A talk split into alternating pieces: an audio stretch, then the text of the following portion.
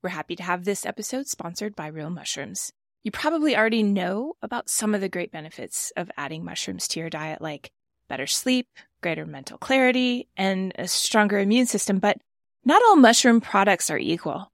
Real mushrooms is the real deal. Many mushroom companies harvest the mushroom and the grain it's growing on. Real mushrooms products contain no grains or starch fillers. They're organic, cultivated naturally, and third party verified for beta glucans, the compound that makes them so valuable as a supplement. They even have a science and medical team of doctors who ensure that real mushrooms meets the highest standards. What I personally love is how informative their website is. Have questions about what mushroom is right for you? They have a robust blog with articles ranging from women's health to what mushrooms are most beneficial to your pet. Want to boost your immune system? Have better sleep and feel more calm? Grab the link in the show notes and get 25% off of your first order.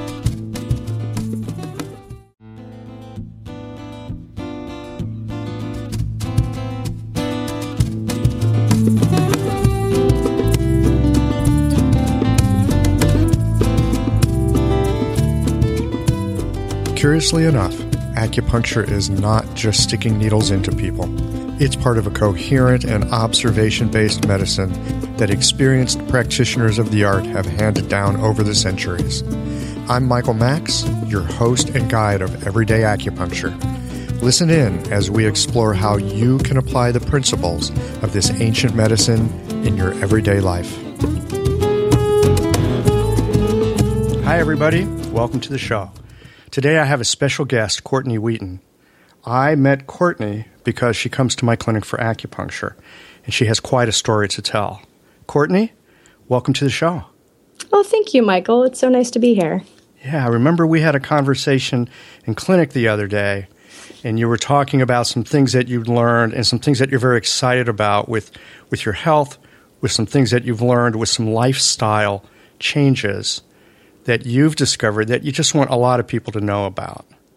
Oh, absolutely. It's uh, I think it's that sort of basic human need when you find something that is working for you or you're jazzed about, you sort of become uh, a little bit of an evangelist, you know. And uh, so I was really grateful for the opportunity to uh, for you to have me on the show so that I could maybe, you know, say a little about what's been going on with me and maybe point some people in a in a new direction. Great tell us what's going on for you, and, and, and why don't we begin with what brought you in? What's been going on with you these past few years? Yeah, I was um, I was diagnosed with multiple sclerosis in 2008. I was active duty Air Force and um, basically had two two big events over the course of a couple of years that led to that diagnosis: uh, left side facial numbness uh, brought on by strep throat and an inflamed facial nerve. And then about a year and a half later, almost two years later, I had my primary event, which was complete and total left side body numbness, like from neck to toes. The entire left side of my body went numb. That would get your attention, wouldn't it? Yeah, it, it really does. Especially, I mean, I, I remember it very clearly. It was a, a Saturday, and I was walking off of a curb outside of Walmart in Idaho, where I was stationed, and I just got this electrified shooting pain that went up my spine. And I thought, eh, that was weird. You know, little twinge. Okay, that's odd. And then later on that night, I noticed that my body had gone numb. And I thought, oh, it's just a pinched nerve. I just need a chiropractic consult. That's all. I just pinched something, you know. Uh, most of us would want to think, well, most of us would want to think something like that first, right? Yeah, That's pretty normal. Yeah. So, of course, like an idiot, I wait till Monday uh, to call sick call, which is the military sort of, uh, you know, you try to get a same day appointment at the clinic. And they freak out and they're like, oh my God, you've had a stroke. You have to come in, get to the emergency room. And I'm like, I haven't had a stroke. I just need a chiropractic consult. And um, that set off a pretty uh, intense couple of weeks of um, testing. They'd ruled out Bell's palsy. Uh, they'd ruled out Lyme disease. And then the doctors started using the MS word. Mm. And uh, yeah, I ended up in uh, death by MRI for about six hours, I think. And then I fi- got my final diagnosis with a spinal tap, mm-hmm. which there's these little band things that show up in your spinal fluid, and that was my definitive diagnosis. Yeah, that that's the definitive diagnosis for that, as I recall. It is, yeah. I don't, I can never pronounce them. They're these little O band things, and uh, so yeah, that was a, a, real shock to my system. Uh, I was actually getting ready to go back to Afghanistan, and uh, it took me a while to figure out that both of my episodes actually occurred in the process of pre-deployment. Mm. so you spent time deployed with MS. Yes, unbeknownst to me. At the time, I that was after my first event. Uh, the doctors treated it with steroids. They made it sound like it was just a a minor nerve flare up caused by a, a, case of strep throat. Here's your steroids. Get back to work. Mm-hmm. And uh, and you know, and I was fine for for quite a while, but it upon reflection noticed that there were certain stressors that were going on in conjunction with. Uh, the annual flu vaccination season, you know, so there was all these little things that were going on that seemed to have contributed possibly to triggering some things. So So once you had that diagnosis, how did you proceed with treatment? What did you do? I was uh and I will say I was very very lucky. Doctors diagnosed me incredibly quickly. They they didn't hem and haw about running tests. It was a very speedy diagnosis, probably from you know within a month. I knew you have MS, and I was put on Copaxone, mm-hmm. which is one of the uh, most common in, of the injectable drugs. Everybody, most people are on. If you're on medication, it's usually something you have to inject, and that's a daily shot. And then I was uh, promptly exited from the from the military and sent on my way. Mm-hmm. So medical discharge. Medical discharge. I was retired, and uh, I think it, you know you just start focusing on day to day life. I had to try to regroup from okay, my career as I knew it was over. Uh, I had to move, relocate, find a new job, and you know, so all of that stuff. And me, I'm just you know doing my shots every day. You know, doing my shots and uh, just trying to struggle with life. So at the time, I wasn't really pursuing uh, alternative therapies as extensively as I have done in the last few years. What took you to those alternative therapies? Chronic fatigue, which is the bane of my existence. Um, I'm very lucky in that I've probably had this disease seven, eight, nine years, you know, depending on how long it took to kind of percolate in my system and, and come up. Chronic fatigue by far has been my worst symptom. It is debilitating and I, I used to kind of poke fun at people that I heard that had that. I was like, oh, really? How tired could you be? Mm. Until it happened to me. And I was like, oh, oh, that tired. That's a whole lot of tired. And uh, yeah, I was pretty lucky. I, I only had a few minor relapses a year. And that would always involve my left side of my body. Mm-hmm. And it was tingles, numbness. Um, one of the weirdest things with MS is as opposed to what normal people go through. You know, if your arm falls asleep because you laid on it wrong, you don't have to worry that that's going to last for the next month. And so, yeah, you become sort of really attuned to every kind of twinge and tingle and, you know, what's going on. And yeah, sort of you get a hyper vigilant nervous system. Oh, yeah, you're always attuned. Is that a flare up? Because you have no control or at least you feel like you don't have any control over what's happening. All of a sudden, you know, you don't know why, you don't know how. Your body has started to eat your central nervous system. Mm. And it creates a lot of fear and a lot of anger because you don't have any answers for why or how. And, and that becomes very frustrating. And so there's a huge sort of depression kind of component that kind of gets layered in with it because you're so tired things seem kind of hopeless. And you just you're just working so hard to be able to get to work or get the dishes done you know that it's really hard to focus on anything outside of what's right in front of you because you're so tired. And that's that's all the energy you have is to focus on can i get the laundry in the dryer? Something must have sparked in you to look outside and start doing something yeah, it, it really did. Um, I think it started with massage therapy.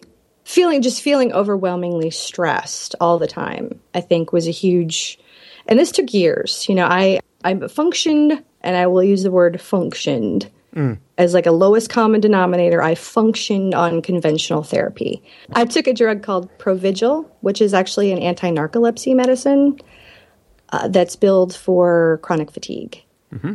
And so that got me through several years but i would always have a crash day like it would kind of pump me up enough where I could go to work, come home, maybe make dinner, and uh, but then every about every pay period, I would have to take the day off because I would just sort of wake up and go, "Oh, I have MS today." Ah, yeah, yeah. So there was uh, it would kind of push you through, but you'd still have to make that time up, so to speak. Absolutely, and it would involve a lot of sleeping, laying in bed, just needing that downtime. Even though I wasn't exerting myself, but even just going to work was an exertion, you know. Uh, so I started with massage therapy and I found a really good therapist and I went probably every couple of weeks for at least a year or two, you know, just trying to get some stress taken out of my body. And I was still having relapses, but nothing major. And I just sort of was like, oh, that's that's a nice little bump. Mm-hmm. I wasn't better, but it it made me feel it took care of some stress, which I needed. Did it help with the downtime that you needed, or it, it just made the times in between a little better? It made the times in between a little better. I was still requiring that catch up period. And even though Provigil and medications like that don't, it's not like speed or anything, you're not super peppy. It was just, I wouldn't be as tired. But there was still going to be a, I knew there was a price to pay for being able to go to work for, for eight days in a row, you know? So, but I, I would say that the, the big sort of kickoff that really uh, changed things was um, now let me let me back up just for a second. Along this this way, I, I was doing things that didn't involve a whole lot of effort. You know, massage therapy was easy. I could just go pay somebody to do it. You know, I looked at um, you know, fluoride filters for the house, heavy metal toxin detoxes, green smoothies, Reiki, energy healing, you know, all of those things that didn't actually involve a lifestyle change on my part. Uh, kind of passive in a way. Very much. I knew I wanted to, that I could probably seek some relief in the alternative therapy realm, but I wasn't ready to make any sort of big changes. And I, I kind of knew in the back of my mind that eventually diet was going to have to come in there. And I was not ready to do that. That was like, no, no, no. So, what can we do that doesn't involve a whole lot of effort? Yeah, well, that's, I think that's a pretty common thing. And when it comes to things like diet in particular, I don't know anyone that really joyfully goes forth and says, I'm going to change my diet. No, we no. don't want to change our diet. We like our diet. That's why it's the diet we have. Absolutely. And in my case, you know, um, it was a coping mechanism. Mm. You know, mm. I was a, a carb junkie, and carbs are easy. And when you're tired after a day of work, nothing says dinner like like a box of mac and cheese, you know. And so, uh, yeah, so that was that was my lifestyle, and I wasn't prepared to do anything about that. So, what changed for you? What made you flip from uh, doing a few passive things to kind of put, dare I say, put some skin in the game. Absolutely, that's a that's a great way to describe it, and it's it's going to sound weird, but uh, past life regression hypnotherapy. okay. and and I, I will I will use that as sort of a a model for any kind of emotional therapy that might give you some perspective on on your life. Right. For me, because I'm a, a reincarnation kind of girl, mm-hmm. uh, I had this amazing weekend out in Kansas City, and um, even though I wasn't able to glean a whole lot uh, detail wise, I was able to get enough about you know my potential past life experience that really reflected a lot of the challenges and issues that I was facing in this lifetime. And it kind of, it just put this lens on everything and it made it so clear like, oh, that's why that happened. Or that's why you had that reaction to something. And that's kind of the way that I was. And so that really opened my mind up um, of looking at the kind of person that I was and the situations that I had sort of been, the patterns that that had repeated in my life, and that was a great framework for me to be able to start looking at how I was living, and maybe how I was living might have contributed to my condition, not to say caused it, Right. but might have because of my personality might have laid the foundation for MS. Kind of doing a little uh, inventory and housekeeping, it sounds like. Oh, absolutely. Because I would, I would really be curious if we could do, kind of do a survey on what the basic personality type of someone who gets a disease like this. Because, That's a great question. isn't it? Have you got some ideas? Just, I mean, based on an N of one study, namely you, or maybe some people you know. I think a lot of it has to do with um, perfectionism. Um, I was a 24 hour a day, seven day a week go, go person. I did not stop. If I had a project, if it took me 16 hours to do, I would muscle through and do it. Um, I drank too much, smoked too much, partied too much, worked too hard. I never listened to my body, just fueled with Mountain Dew and a desire to succeed. And, I, you know, I and you got a head of red hair, too. Oh, my God. Yes. Yes. Hell on wheels. Oh, yeah. And I was very much a if you want something done right, you have to do it yourself kind of person. Hmm. And this disease is sort of tailor made for a person like me because it made me stop. Oh, boy, did it. It just stopped you right in your tracks. Yeah. Hey, baby, take a look here. Yeah. You don't want to listen? Fine. You are going to feel like death for the next seven to eight years on the sofa, and we're going to give you time to think. That's what it took to get your attention. It did. Yeah. Yeah. So I would be really curious if other people with these kind of diseases maybe have a similar alpha, you know, kind of personality that takes on too much and, and burns your candle at both ends till there's absolutely nothing left. And so with that kind of realization that, oh, this is trying to teach me something. Ah, And yeah. so switching it up. Yeah, and and I think that's really important is to to take whatever horrible nasty thing is happening and kind of flip it around and go is there something positive that I've that I've gotten from this experience and I had to come to the conclusion that there was. I was able to be uh, much more conscious of my body. I had to listen to it.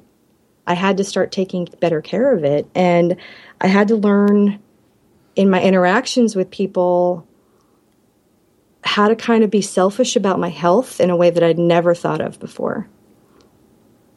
Um, things like uh, not sharing a bed with a partner, which throws a lot of people off because I need my sleep. And that is critical. So I don't care if you don't think it's romantic. I don't think it's romantic to wake up in the middle of the night with a knee in my back. So, you know, I you got to make those decisions of okay, this is important, what's a priority? It sounds like you get really clear about what's good for you and what's not good for you. I think you have to be because you, you start to I think it's important to start paying attention to when you have those symptoms. And um even with the disease like this, you still want to you still want to stay up late, you still want to go out for pizza, you still want to drink too much, you still want to do all those things that your friends are doing or that seem normal. You know, but those people have a buffer. They have a something in reserve whereas you don't. No, you don't. And, and if you look at what's actually going on physiologically, the coating, the insulation on your nerves is coming off. All right? You don't, you literally, physiologically don't have a buffer. No, there's no insulation. There's no insulation. So yeah, I started having to, you know, and I I had, I had ended relationships with people that I cared for very much because they were putting pressure on me to to act in a, a way that wasn't beneficial to my health. You know, and I think it's important to start looking at a healthy sense of selfishness and realizing that no, I need to go to bed. I need to sleep. I need to eat these kinds of foods and, and to not have to apologize for it And um, I think, especially for women, And the disease hits women more. more frequently, yes. Yeah. And I think because we have this sort of caregiver nature and the desire to oftentimes put everybody else's needs in front of our own, that learning to be selfish can be very good for you uh, because you're not going to be able to take care of anybody if you're in a wheelchair. You know, True enough. yeah. So after starting some of this interest, let's call it introspective work, what happened next? Then I think I moseyed into your office. Ah.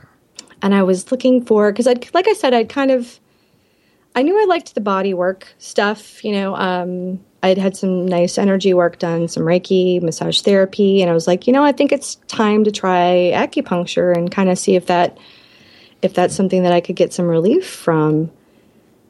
And that just rocked my world. Tell us about that. It was amazing. I, I think I went the first time uh, you had a Groupon. And so I was like, cool, sweet, coupon. Boy, that was a while ago. I'd first It gotten was. to St. Louis. Oh boy. yeah, you had a Groupon. That's back when Groupon was cool. I know it's kind of passe now, but Yeah. yeah. Um, so yeah, I wandered in there on my birthday. So yeah, I wandered in, um, had a great session, and I think the thing that impressed me the most, and this was my first time with a any kind of Chinese medicine, was the thoroughness with which you talked to me. Tell us more about that. What do you mean thoroughness? I've, you know, I've switched doctors, I've moved around a lot. I've I've never had somebody take such an active interest in what was going on with me and to treat anything and everything I said with respect. You know, and I, I come at a lot of this stuff more sort of from an Ayurvedic or a chakra kind of, you know, I've, I've dabbled in a lot of different sort of spiritual realms, and, and I do believe that those things can have an effect on the body. And so I would, you know, be describing things to you, and, and you're like, okay, yeah, that, that makes sense. And so it was just, I think we talked for probably 45 minutes, I think, before you even got me on the table. Probably. That's Yeah. usually the way I work. and that was just so respectful to to have somebody actually look like they cared and it wasn't just about getting the next patient in and took my concerns seriously i thought was was really remarkable and just sort of opened the door. And it was a little while before i decided to come back but once i and i, I don't know why i waited but i think it was you know once i made that decision that you know that was really nice and i liked it. And yeah, I decided to commit to to making it part of my my health plan, and mm-hmm. because that feeling when you're on the table, floating in that sort of ether, that's a very healing space, you know. And I I kind of got addicted to that, just the float. It's like oh, you know, it's amazing. A lot of people. Can you tell us a little bit more about uh, the float? A lot. I'm, I think a lot of listeners who haven't had acupuncture, all they can think about is, "Oh my God, there's needles in my body. I, th- how freaky! It, I'm going to be uncomfortable. Uh, will this hurry up and end?" Most people don't have that experience on the table. Tell us a little bit more about about what happens when you're laying there with needles. Well, number one, it was I. I'm lucky in that I was not intimidated by the needle factor because I've been sticking myself with needles every day for seven years, Yeah. and and not using that little crappy auto injector pen that they give you because that causes huge reactions. So I actually had to switch to doing them manually. So needle schmeedle. I was not concerned about that because I figured there's no way it could hurt as bad as my shots do when I inadvertently hit the muscle because that was a pain that nobody should have to experience. So I wasn't concerned about the needles, but once they go in, I remember my first session very, very clearly, and I could just feel this sort of electrical buzz sort of zipping around my body. It was this hum. And you put the heat lamp on my belly, and then there is this calmness that sets over. And I remember my first session thinking, I can't feel my arms. And I was like, not because they had gone like numb, but they had just sort of floated away. And I felt like if I if I concentrated very hard, I could probably move a finger, but why bother? just relax. Yeah. It's a deep stillness. It is. And I had never felt, even with meditation and things like that, I had never reached that sort of calm center. And it's this sort of space where you hover between sleep and being awake. And it's just so peaceful and relaxing, and your body just sort of melts away. And your brain just sort of floats. And it is, it's the best hour of my month. I live for that hour. You know, I love it. It's a nice reaction, isn't it? It is. It really is. And the thing that it did was it, it got rid of my day to day stress. Uh huh. It got rid of that surface stuff. And so that's where the, the, the emotional realm was able to take over because I was, the acupuncture was taking care of my day to day, just mucky stress stuff. And, you know, I, I've been I've made emergency appointments with you where I called in. I'm like, okay, left arm's tingling. I'm having a relapse. I'm I'm emotional, you know. And you get me on the table, and bam, my relapse stops. So because it was able to control my sort of day to day MS symptoms so well, I was able with the the regression therapy and meditation and journaling to really start to unpack a lot of that emotional baggage that I had been carrying around for my entire life and slowly st- and this is kind of in the span of over two years, really start to put those old demons to bed and not realizing that I had been carrying so much emotional weight. And that was really contributing to my fatigue. And when I was able to work through those things, write about it, whatever I needed to do, and let them go, that's when real healing, I think, started to take place and I, and I got to a position where I had more mental energy that I was even able to contemplate thinking about more radical dietary changes because prior to that I wasn't able to I was like no that's too much. I can do a smoothie a couple times a week, but that's that's the extent of the investment that I have that I can put towards this.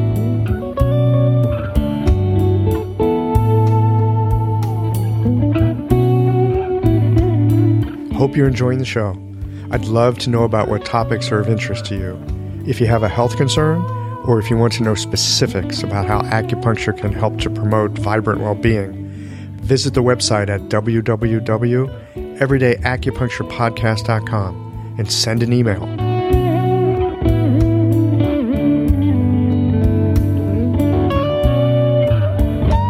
So you had a lot more energy, not only in your day to day life, but more energy to follow this process of healing that you were taking yourself through.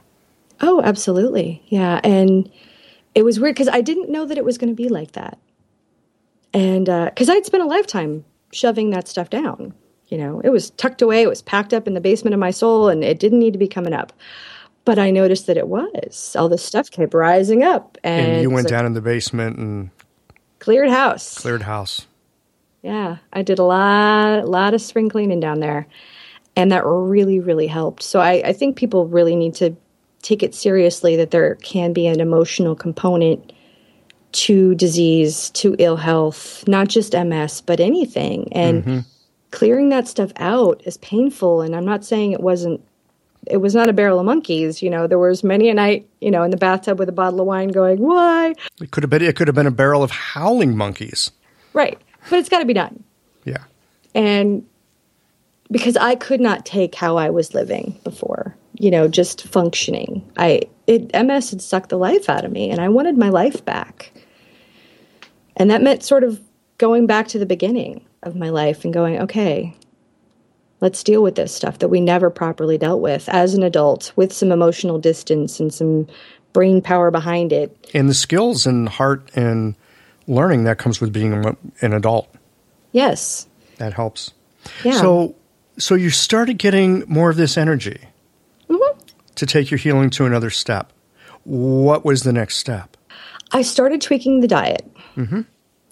And being the carb lover that I am, I, I think subconsciously was trying to figure out ways that I could still do this, but still kind of keep my carbs. So in my infinite wisdom, I trying, decided trying to make a, a, little deal with the universe. Were you? Yes, yes. So I was like, I knew because I, I come from a family of diabetics, and so I was, you know, very aware of the carb issue and the processed carbs and the sugar You know, I was very down on sugar. Um, I'd cut out soda kind of years ago. Um, I made an exception if there was whiskey in it, but generally a no soda policy. Um, and so I started tinkering and going, okay, I'm from sort of ancestrally Irish, Celtic, Northern European kind of stock. I'm going to eat English food and Irish food and traditional hearty fare, you know, and I'm going to get off these processed noodles and macaroni and cheese and all that stuff. So this way I could still eat potatoes and turnips and carrots and but I was making meat pies and you're still eating a very, you know, pretty heavy on the wheat front. But but it got me off the more processed stuff and it got me in the kitchen and it got me eating real food, still keeping my carbs. But it was a nice transitional sort of cheat that I did, I guess. Well, I don't know if it was a cheat. I guess you could say it was a cheat, but it it sounds like it gave you the ability to switch something up. Hold on to something familiar, and while you're holding on to something familiar, add in something new. Or or in this case, leave out something, which was the boxed prepared foods. Yes, no more boxed foods. And um, and you know, and I lost some weight doing that. I felt better. Uh, I was eating my steel cut oatmeal with bacon and butter in the morning. Ooh, and, baby. Oh yeah, that's some good stuff. People are like bacon and oatmeal. I'm like, do not even scoff until you try the heaven That sounds fabulous. that is bacon and oatmeal. Um, so yeah, so that was my transitional diet, and and it worked really well. I did that for a few months, and I got my English food on, and I love English food. it got your ancestors healthy enough to reproduce and, and end up Yes. with someone like you. So there's got to be some goodness in it. I think so. Yeah. Um, and so then I think I'd started kind of looking. I'd, I'd been really curious about paleo uh, for a while, and like I said, I I had been avoiding tackling the carb issue head on.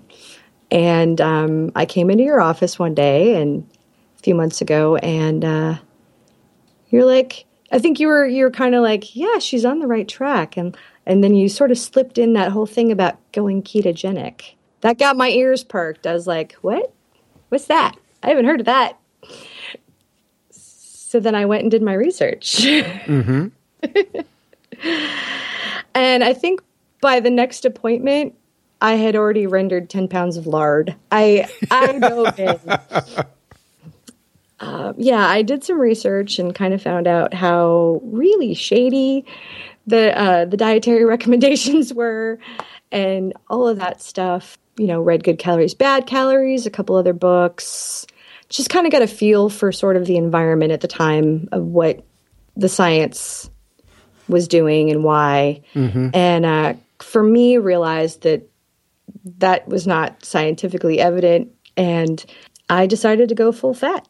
Whole hog on full fat. Whole hog. Yes, past the lard. Um, and I, I think I did it a slightly different way than a lot of other people do. Um, I did not have a problem with the concept of saturated animal fat. It was never something on my radar. I was more concerned about ingredients, uh, avoiding artificial sweeteners. So when I looked at it, and I was a label reader, but it was I was all about the ingredients. If I couldn't pronounce it, you know, I, I've because of MS, I try to avoid aspartame Oh, yeah, and MSG Oh, yes. Because those are neurotoxins and excitotoxins, and they hyperstimulate your nerve endings to death. You know, so And you probably found out that there's like at least a dozen names for MSG. They go by all kinds of different names. Yes, anything with the word hydrolyzed and protein in it, usually going to be MSG, you know. So yeah, that was my sort of focus. So I and because I'd never really had a weight problem, fat was not something I was concerned about. And so I notice in reading some of the literature and especially people who may might have been vegetarians, they're very reluctant to go the animal fat route. Of course. And for good reason. Yes. It's it's it I mean, you had a certain leap to make in your thinking and habit change. But you were fine with meat and you were fine with fat. yeah. If you're not fine with fat and you're not fine with meat, that's a much larger chasm to jump. And you know, it's interesting. I think we talked about Terry Wahls, the uh, physician who also has MS and, and wrote the book, The Wahls Protocol. Did we? Yes. We, we did. Okay. So she was vegetarian until she decided that she needed fat and she needed meat so that she could get out of her wheelchair. And I think that's very evident from her protocols. Oh, yeah. In fact, her most strict protocol is essentially what? It's a ketogenic diet. It is. Yeah. So even she's had to see that you know um, cutting back a little bit on those things can can be helpful. And and I you know I I dealt with I was a vegetarian in college for a very beautiful boy, and you know I I had done the whole animal rights thing, and I I was very active in that kind of researched background of, of what my food went through, and when I sort of um, when I decided to eat meat again to me that was a no-brainer. I, I, I felt better on a meat-based diet. Mm-hmm. and um, so for me i had come to terms with the and i completely understand the ethical reasons. I do. Um, i think if people started looking at beef as a health food we might treat the animals better. Well in these days especially here in the midwest in the st louis area there's a lot of grass-fed pasture raised grass-fed grass-finished beef. These animals are humanely raised They live a good life as a cow. Um, a lot of the issues that we see with the feedlots and, and that sort of thing doesn't apply to a lot of the ways that farmers are raising their livestock around here these days. Which is amazing. And like I said, I think if, if we started to view it as as a superfood, as a health food, that yes, um, that it would be because right now it's a demonized industry, and so there's no spotlight on it to to treat the animals better to make sure that that the meat itself is healthy because of the you know the omega six to omega three ratio of, of CAFO fed you know confined animals is so skewed. Oh, it's it's incredibly skewed. You know the the grass fed animals are basically the salmon of the prairies, very high omega three fatty acids.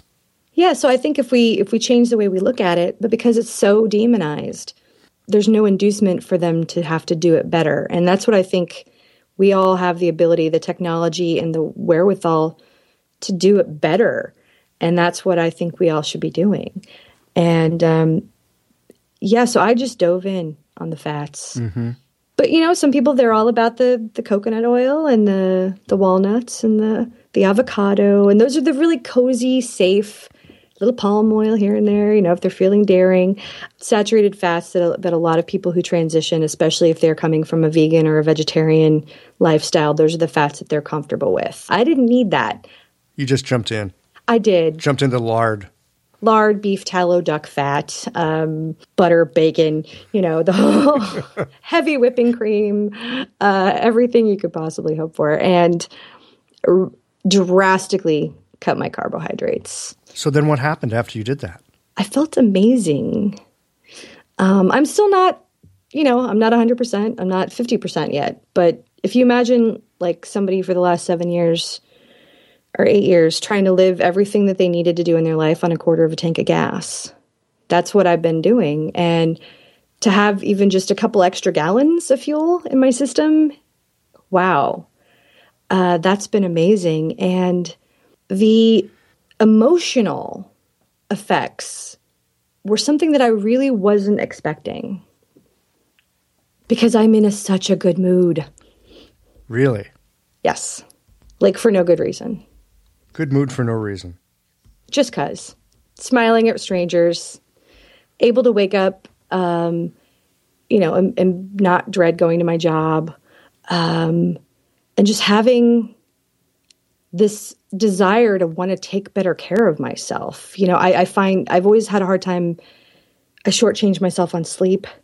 I find myself actually able for the first time in years to follow sort of a sleep pattern. I, I've noticed I'm getting tired at about the same time every night, and I'm not fighting it. I'm going to bed. You know, I'm. I just have this desire to really focus on my health that I had not had before. Sounds like your life in some ways has sort of regulated itself into a different kind of a balance as well.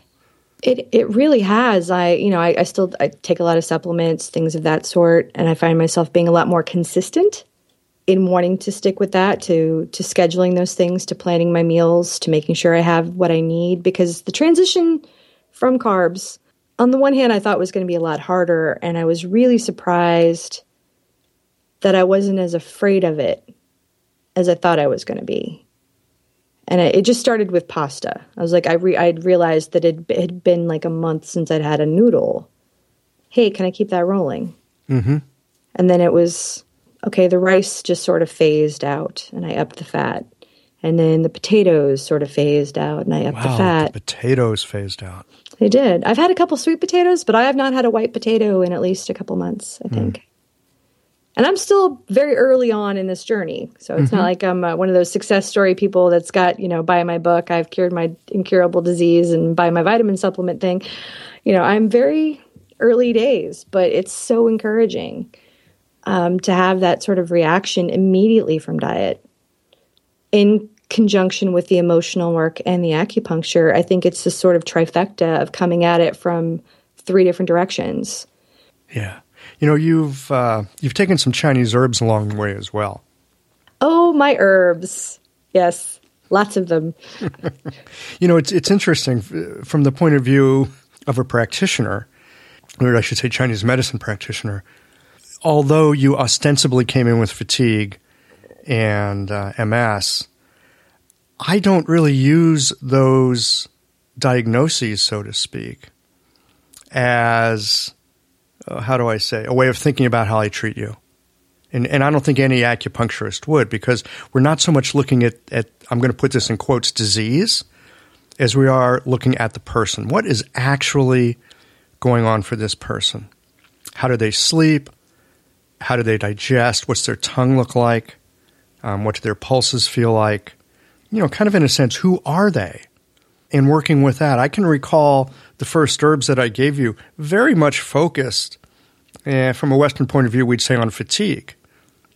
Chinese medicine point of view, building up your yang qi. And at a certain point, something flipped.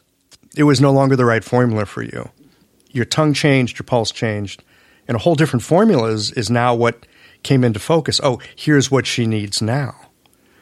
And so, in some ways, much like you found some different things that you've done with your with your cleaning house, with really looking at your life, with making some changes, it's it's a step by step progression, and it changes from time to time. And the thing that might be giving you solid footing in this moment maybe in a week or a month or even a year, that's not the thing that's going to give you traction anymore. And you have to kind of switch things up. That's how we see it from the Chinese medicine side. And, and it, it seems like a really clear parallel with what you've discovered in the process for yourself about what works and, and, and what's helping at any particular moment. Oh, absolutely. And one of the, the key pieces of advice I would just like to offer anybody who's going through any kind of weird, debilitating, you know, thing, is to be experimental. Um, ah, yes. Because. So, yeah, tell us, give us some advice on that because it is often so difficult.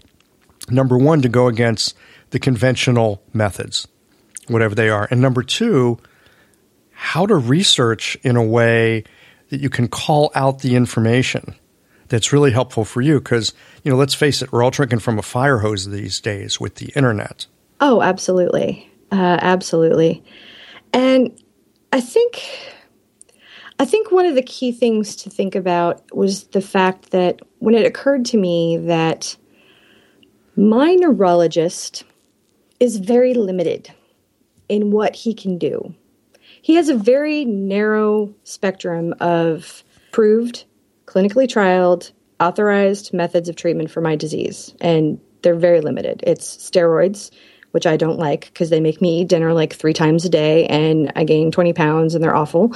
Injections, which hurt, cause fatigue, give you lumps and bumps and, and are painful and very cost prohibitive for people who don't have insurance. Or, you know, stimulants to kind of get you through your day and muscle relaxants or pain meds for the people, unfortunately, who suffer with a lot of nerve pain through MS. Um, so when you think about it, that's a very narrow window of options that they have to help me. Whereas if I become my own doctor mm. and open it up to to alternative therapies, which I like to think of as the original therapies, I have an explosion of options that I can that I can tinker with. And not everything's going to work. The things that worked for me might not work for somebody else. We're all built very differently, and Absolutely. so, like I said, for me, you know, I, I focused a lot on trying to get toxins out. I was I was exposed to God knows what in the military. You know, especially in Afghanistan, there was burning trash in the air, ordnance, uh, you know, guns, and just you know, our building almost got blown up. God knows what was in that, you know. So there's all of these things that I was exposed to and all of the vaccines, you know. So I focused a lot on trying to mitigate vaccine exposure. Right. How do you, what kind of things did you do to mitigate the toxins? Um, a lot of it was, like I said, I was focused a lot on fluoride removal. I think uh, about a year ago, I got all of my fillings replaced. So all my silver, uh, mercury amalgams, I got those all removed in a very long process of expensive pain. But I feel better about it, and I did notice a bump mm-hmm. in my health. Uh, I take a volcanic mineral uh, supplement called zeolite.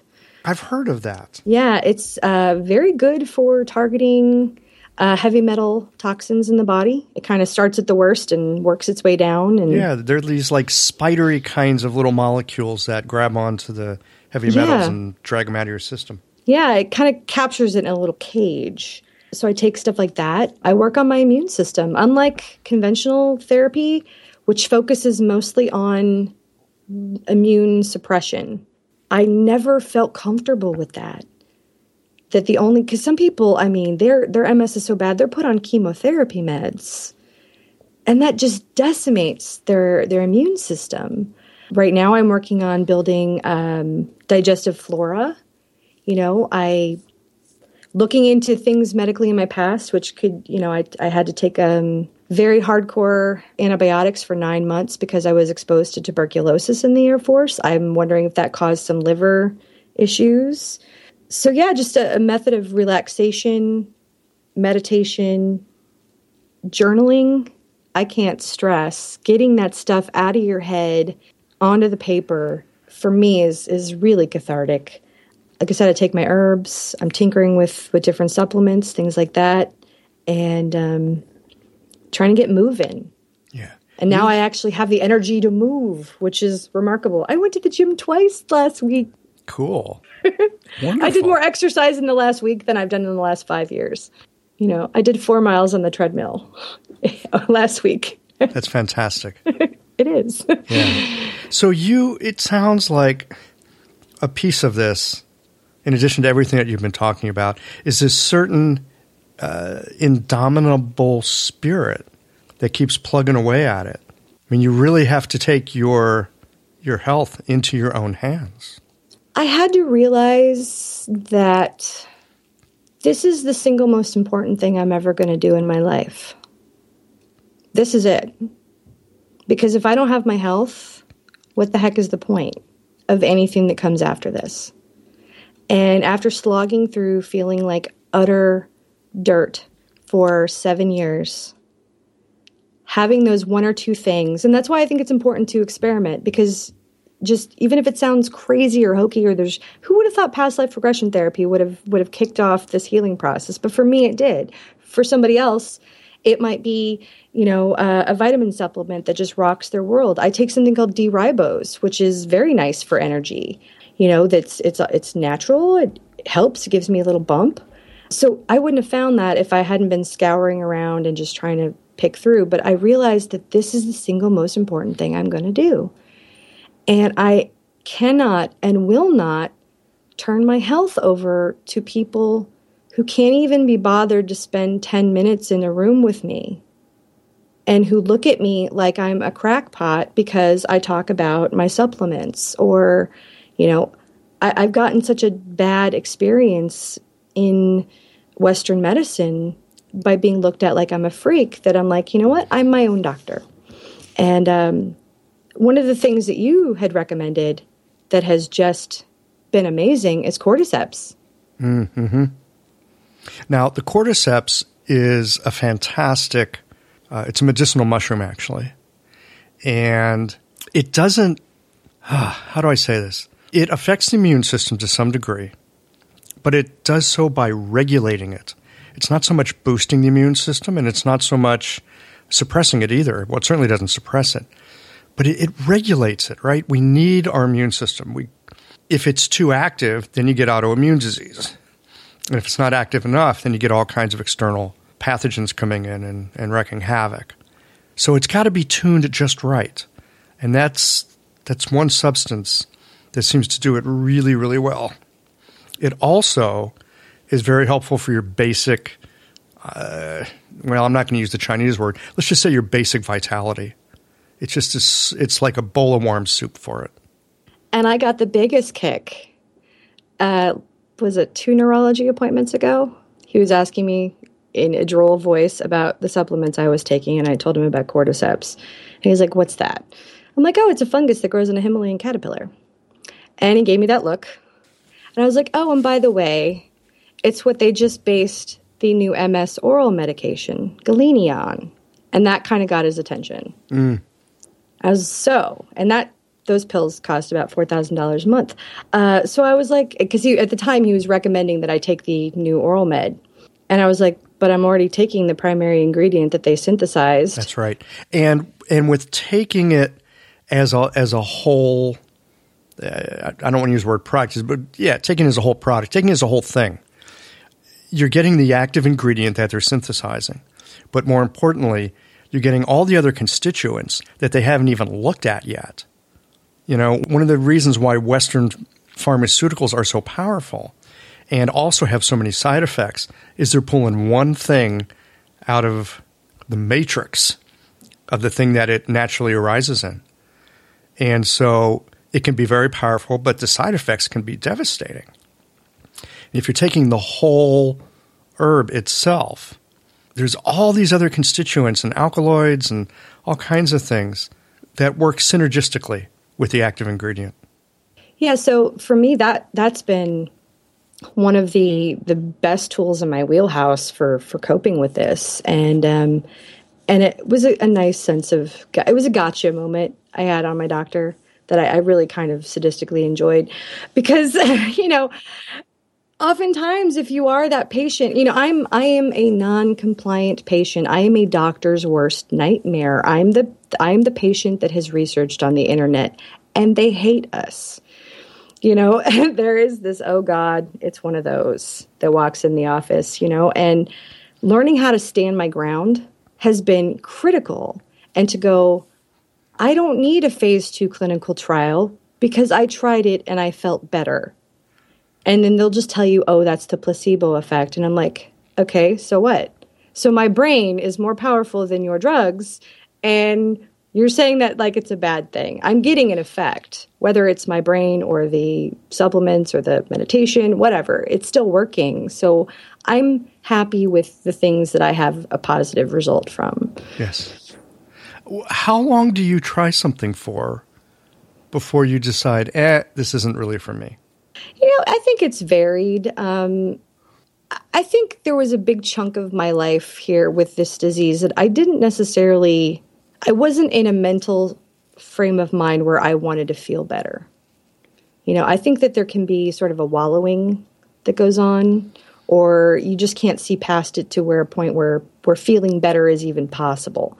So, you know, I would try things for a week or two, a month or two.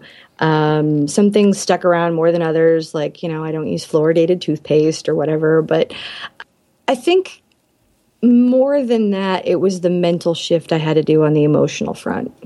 Well, we keep we keep coming back to that, don't we? It helped the most, yeah. I'd say.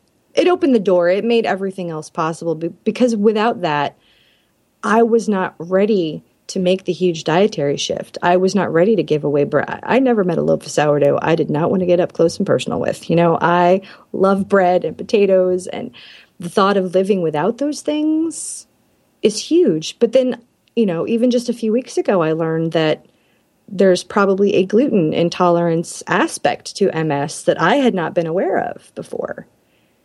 And it's things like that that make it a little bit easier for me to stick to what I'm doing because it's like, no, if I do eat that wheat, you know, that's going to offset all the good that I feel. And because I feel so much better, it's, it remotivates me to, to stick with it. Yeah. You've, you've gotten a lot of traction on this disease and made some huge shifts. in how you feel. I, I can see why it would be not exactly. Well, I, I could see why you'd be unwilling to give up the progress that you've made. Oh, totally. And you know, and, and, I'm willing to put up with the looks of people looking at me funny, you know, at work or whatever. But they, they keep asking me, "What are you doing? You look great."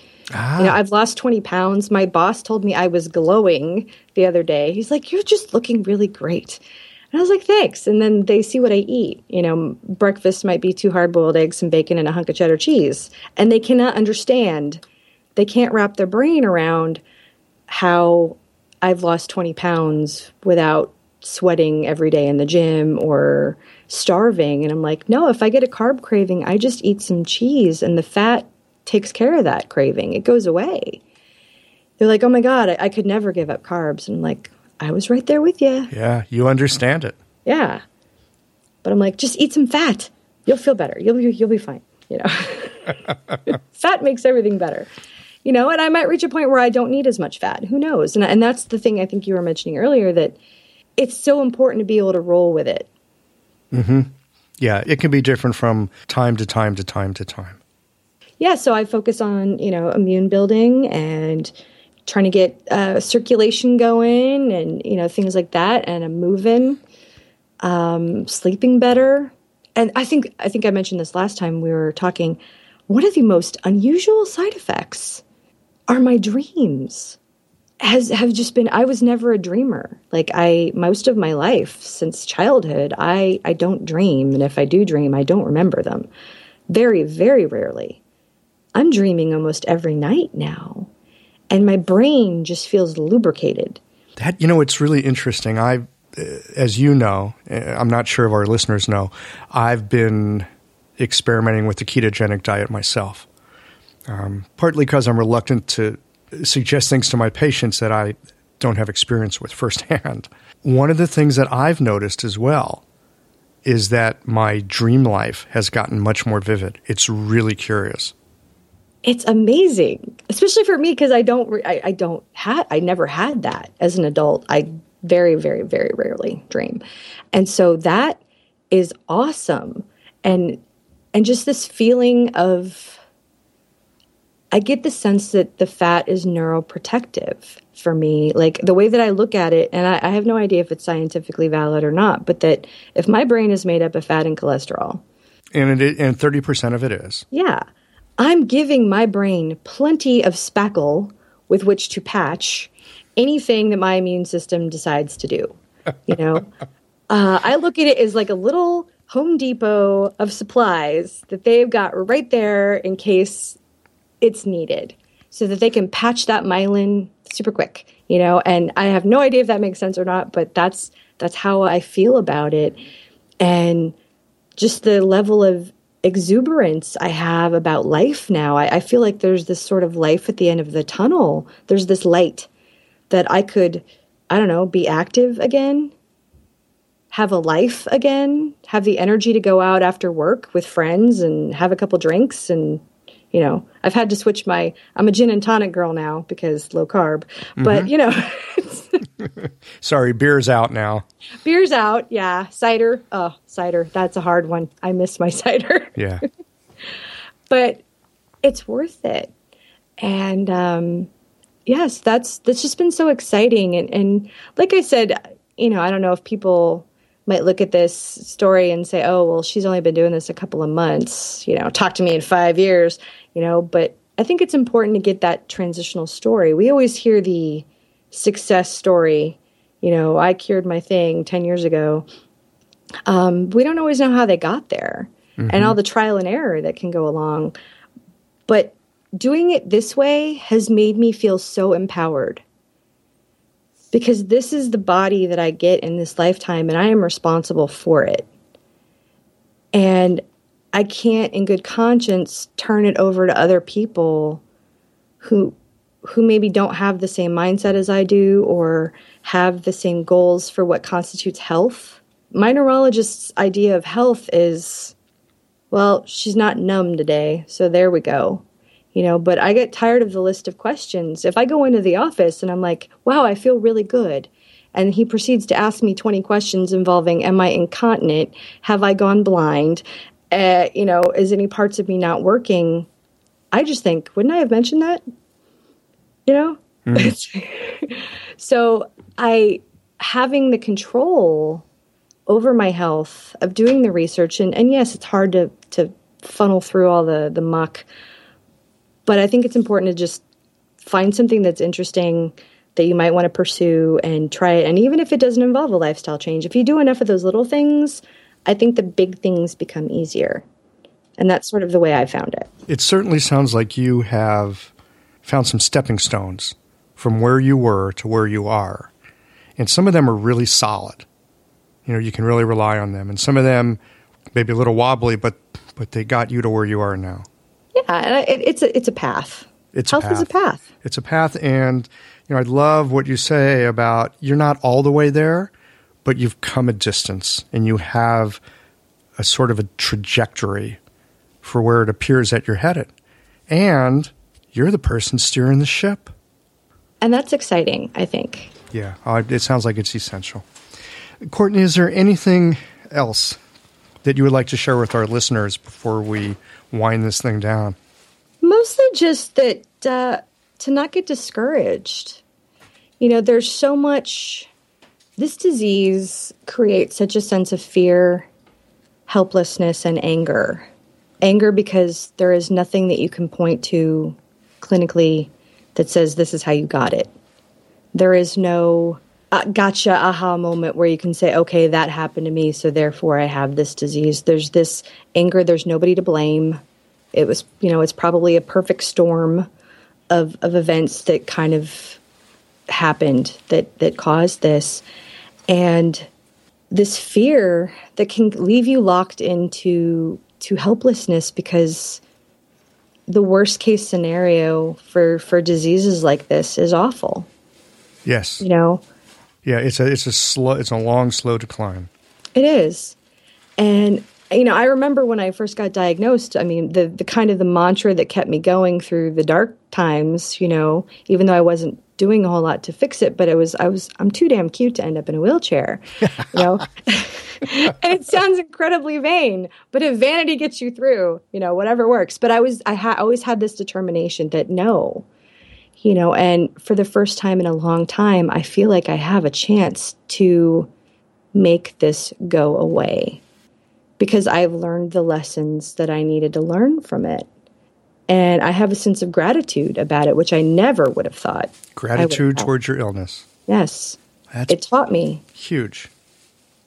And so I think to open yourself up to those kind of epiphany moments where you realize not what the disease has done to you, but what it has done for you, I think can really open that door to healing. And so even if you're not ready to jump on, you know, a keto or a gluten free, but at least look at those options and go, is this something that I could tinker with and find out if it works for me? Because if you do nothing, you know what the prognosis is.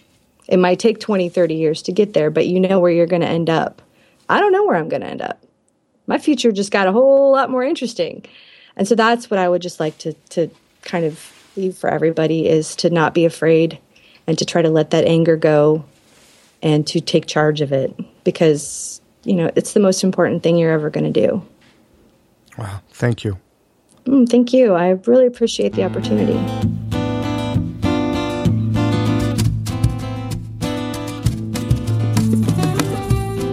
Hope you enjoyed this episode of Everyday Acupuncture. If so, please take a moment, click on the iTunes review button, and leave a review of the show. And be sure to tune in again next week.